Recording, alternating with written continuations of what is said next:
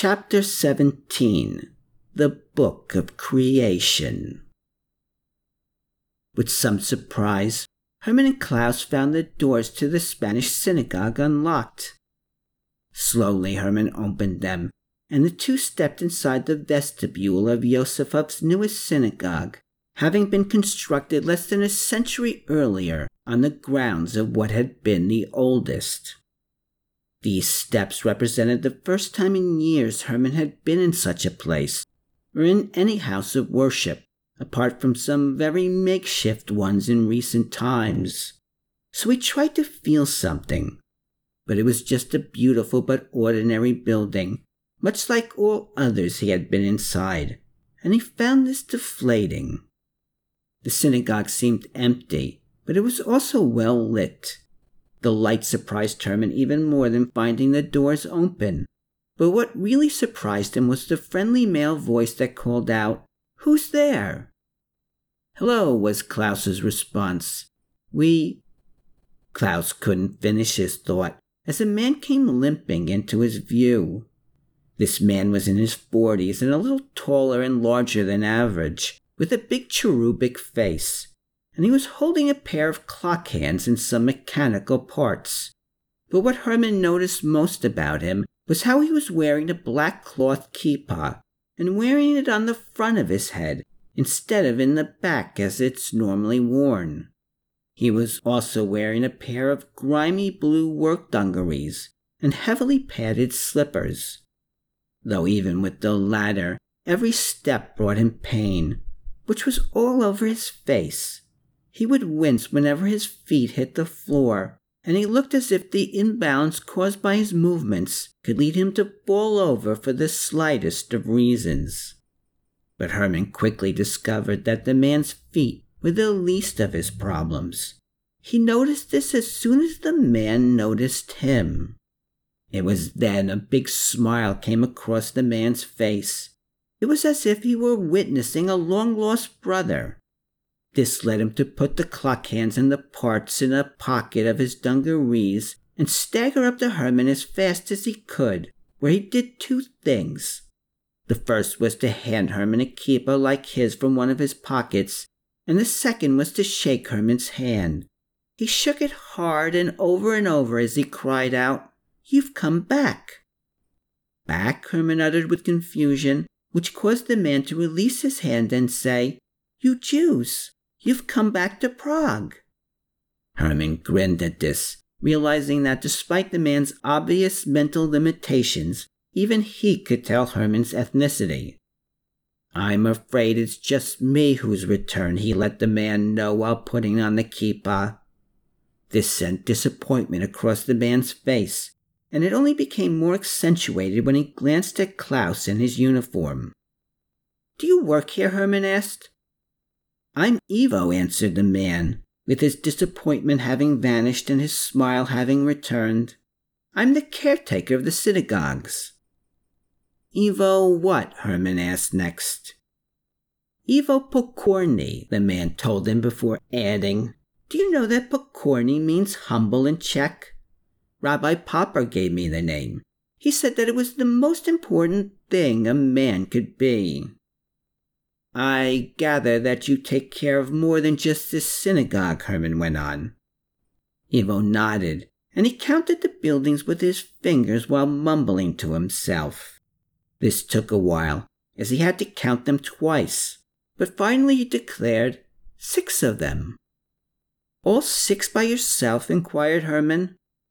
The man nodded his head over and over, and he explained, Before I just worked at the Maisel, for Rabbi Popper and his wife.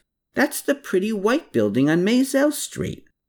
But now even six is too little work for me. What time do you work until? Hermann inquired next. Ivo had to think about this. He did for many moments before he suddenly smiled and took out the clock hands from his pocket, which he used to answer Hermann's question. Until five, Hermann affirmed. Again, Ivo nodded his head over and over, with yet another smile, and he uttered, I always get confused over when to use five o'clock and when to use seventeen hundred, but clocks don't care. Does anyone work at the synagogues at night like a watchman? was Hermann's next question. No one, Ivo said. I just lock each synagogue after I clean them. That's what the rabbi told me to do before he and his wife left the city. Have have I done something wrong? Hermann found this question strange, and it caused him to ask, Why would you say that? Ivo responded by pointing to Klaus and saying, You've brought a policeman. You haven't done anything wrong, Hermann assured the man. Do you mind if we have a look around? This is your house, Ivo replied as he started off, again with lots of pain. I'm just taking care of it until you all return. Call out if you need me. What's wrong with your feet? Hermann uttered. Ivo stopped, and he turned back to Hermann and told him, My feet are very bad, and Dr. Broad is no longer here to help me. What exactly is wrong with them? questioned Hermann. Dr. Broad tried to explain it to me once, Ivo contended, but there were too many fancy words. It has something to do with tall things in my feet. High arches, Hermann speculated. Maybe, Ivo said with a shrug. All I know is that my feet have always been this bad, since I was born, I think, though I can't remember that far back. Anyway, that's why I couldn't fight in the big war. I wanted to. To underscore this, Ivo pretended to fire a machine gun, though he was careful not to fire it at either Hermann or Klaus. We could have used a man like you, Hermann murmured with a smile. I bet the same kind of smile I would come to know so well. It was a smile that made you believe everything he said, because there was so much truth in it. This made Ivo happy, he grinned and kept doing this even as he limped off in pain. I have just one more question, Hermann called out. Once more Ivo stopped, and he turned back to Hermann, who added, Who pays you? Pays me, Ivo muttered. You do get a salary, don't you? Hermann remarked. Oh, yes, Ivo stated with a couple of nods. Mr. Molly comes to the Maisel first thing in the morning on the last day of the month, and he pays me. Then I pay my landlady, Mrs. Mlinkova, right away, just like the rabbi always told me to do. Do you know Mr. Molly's first name? Hermann asked. No, answered Ivo, but he's a very nice man. He's always smiling. He smiles even more than the rabbi did, and he smiled a lot. How long have you known Mr. Molly? Hermann then asked. Ever since the rabbi left town, Ivo maintained. He came to the Maisel a few days later and told me that he would take care of me until the rabbi returned, and that he would get me anything I needed. This led Hermann to inquire, Did he give you his phone number? I have it in the Maisel, Ivo replied while nodding in its direction. He pinned his card on the board in the office so I wouldn't lose it. So you can read, Hermann noted. The rabbi taught me, Ivo noted back. It wasn't easy. Mr. Molly's card doesn't have his name on it? questioned Hermann. Ivo responded by glancing upward as if he were reading something, and he told Hermann, It just says A. Molly. It doesn't even have an address. Do you want me to get it? What time do you usually clean the Maisel? Hermann asked. First thing in the morning, Ivo answered. At nine o'clock, Hermann uttered, and he took the clock hands from Ivo and used them to make this clear. Ivo nodded in reply. He nodded a couple of times. We'll come by then if we need it, commented Hermann. Again Ivo nodded, and Hermann said to him, Were you at the Maisel this morning? I was, Ivo affirmed. Did you notice that the door to the gate was ajar? Hermann asked. I did notice it, Ivo asserted while nodding his head once more. It wasn't like that yesterday afternoon, Hermann argued. I know, Ivo exclaimed. I closed it yesterday morning after I cleaned the building. Who could have left it open? Hermann wondered aloud. I don't know, Ivo insisted, while shaking his head over and over. Hermann had no more questions to ask, so he let the man continue his work and he began searching through the building with Klaus. While ignoring the large prayer hall, he glanced into every room they passed, no matter how small or insignificant they seemed. Many of these contained nothing but furniture collected from the other synagogues. So you think Gruber was killed somewhere here, Klaus remarked. I'd say it's a strong possibility, Hermann remarked back. What if all three men were killed in the synagogues near where they were found, and then carried outside them and set down? Klaus answered by asking his own question. What would SS officers be doing in synagogues, especially long closed ones? That's a good question, was Hermann's reply, as he stopped and peeked into yet another room. If we can come up with an answer to that, we'll probably have a good idea as to what happened. What exactly are you looking for? Klaus asked next, while peeking over Hermann's shoulder. If I knew exactly, answered Hermann, I probably wouldn't have to look for it. But Hermann didn't find it in this room, so he now stepped into the prayer hall before he came to a stop in the entranceway along with Klaus and admired the arabesque ceiling as well as the ornate balconies on each side of the hall. Stunning, he murmured. Yes, Klaus had to admit, it is indeed beautiful. Sometimes it's hard to believe that human beings are capable of such beauty, Hermann went on, before the two started through the hall, with Hermann finding the silence there eerie, having never been in such a place so quiet, even when it was empty. The prayer halls of his youth, and even the makeshift ones he had known in recent times were all boisterous places full of life. But this was neither. In a sense, it reflected the ghost town like quality of the district. Eventually, the two reached the altar. They further climbed its four steps and approached the ark at the end of it. The door to this was partly open, and when Hermann looked inside it, with a bit of surprise he found it empty. What did you do with the Torah? he asked Klaus. The what? Klaus asked back. A large Hebrew scroll containing the five books of Moses, Hermann explained. You mean the Pentateuch, Klaus replied. We Jews know them by the name of the man who wrote them, Hermann replied back. Actually, in the cheder I attended as a boy, I was taught that God spoke the words and Moses wrote them down with his tears. You know, I always thought that was pretty, even if I never really believed it. Anyway, the Torah is the most important item in the synagogue and is kept right here in this ark. Did one of your people confiscate it when they closed the synagogue? I have no idea, Klaus muttered with a shake of his head. I wouldn't even know who to ask about it. Do you think it has something to do with Gruber's death? I was just curious as to what happened to it, Hermann contended. That's all. With nothing more to see in the prayer hall, the two left and continued searching through the building. They did until they came upon a room that Hermann had already peeked inside a small library. Unlike then, though, the room interested Hermann for a reason that he didn't know. So he stepped inside it, followed by Klaus, there he gazed at one of a handful of bookshelves, which contained a set of dry Hebrew language religious texts. Again he tried to feel something.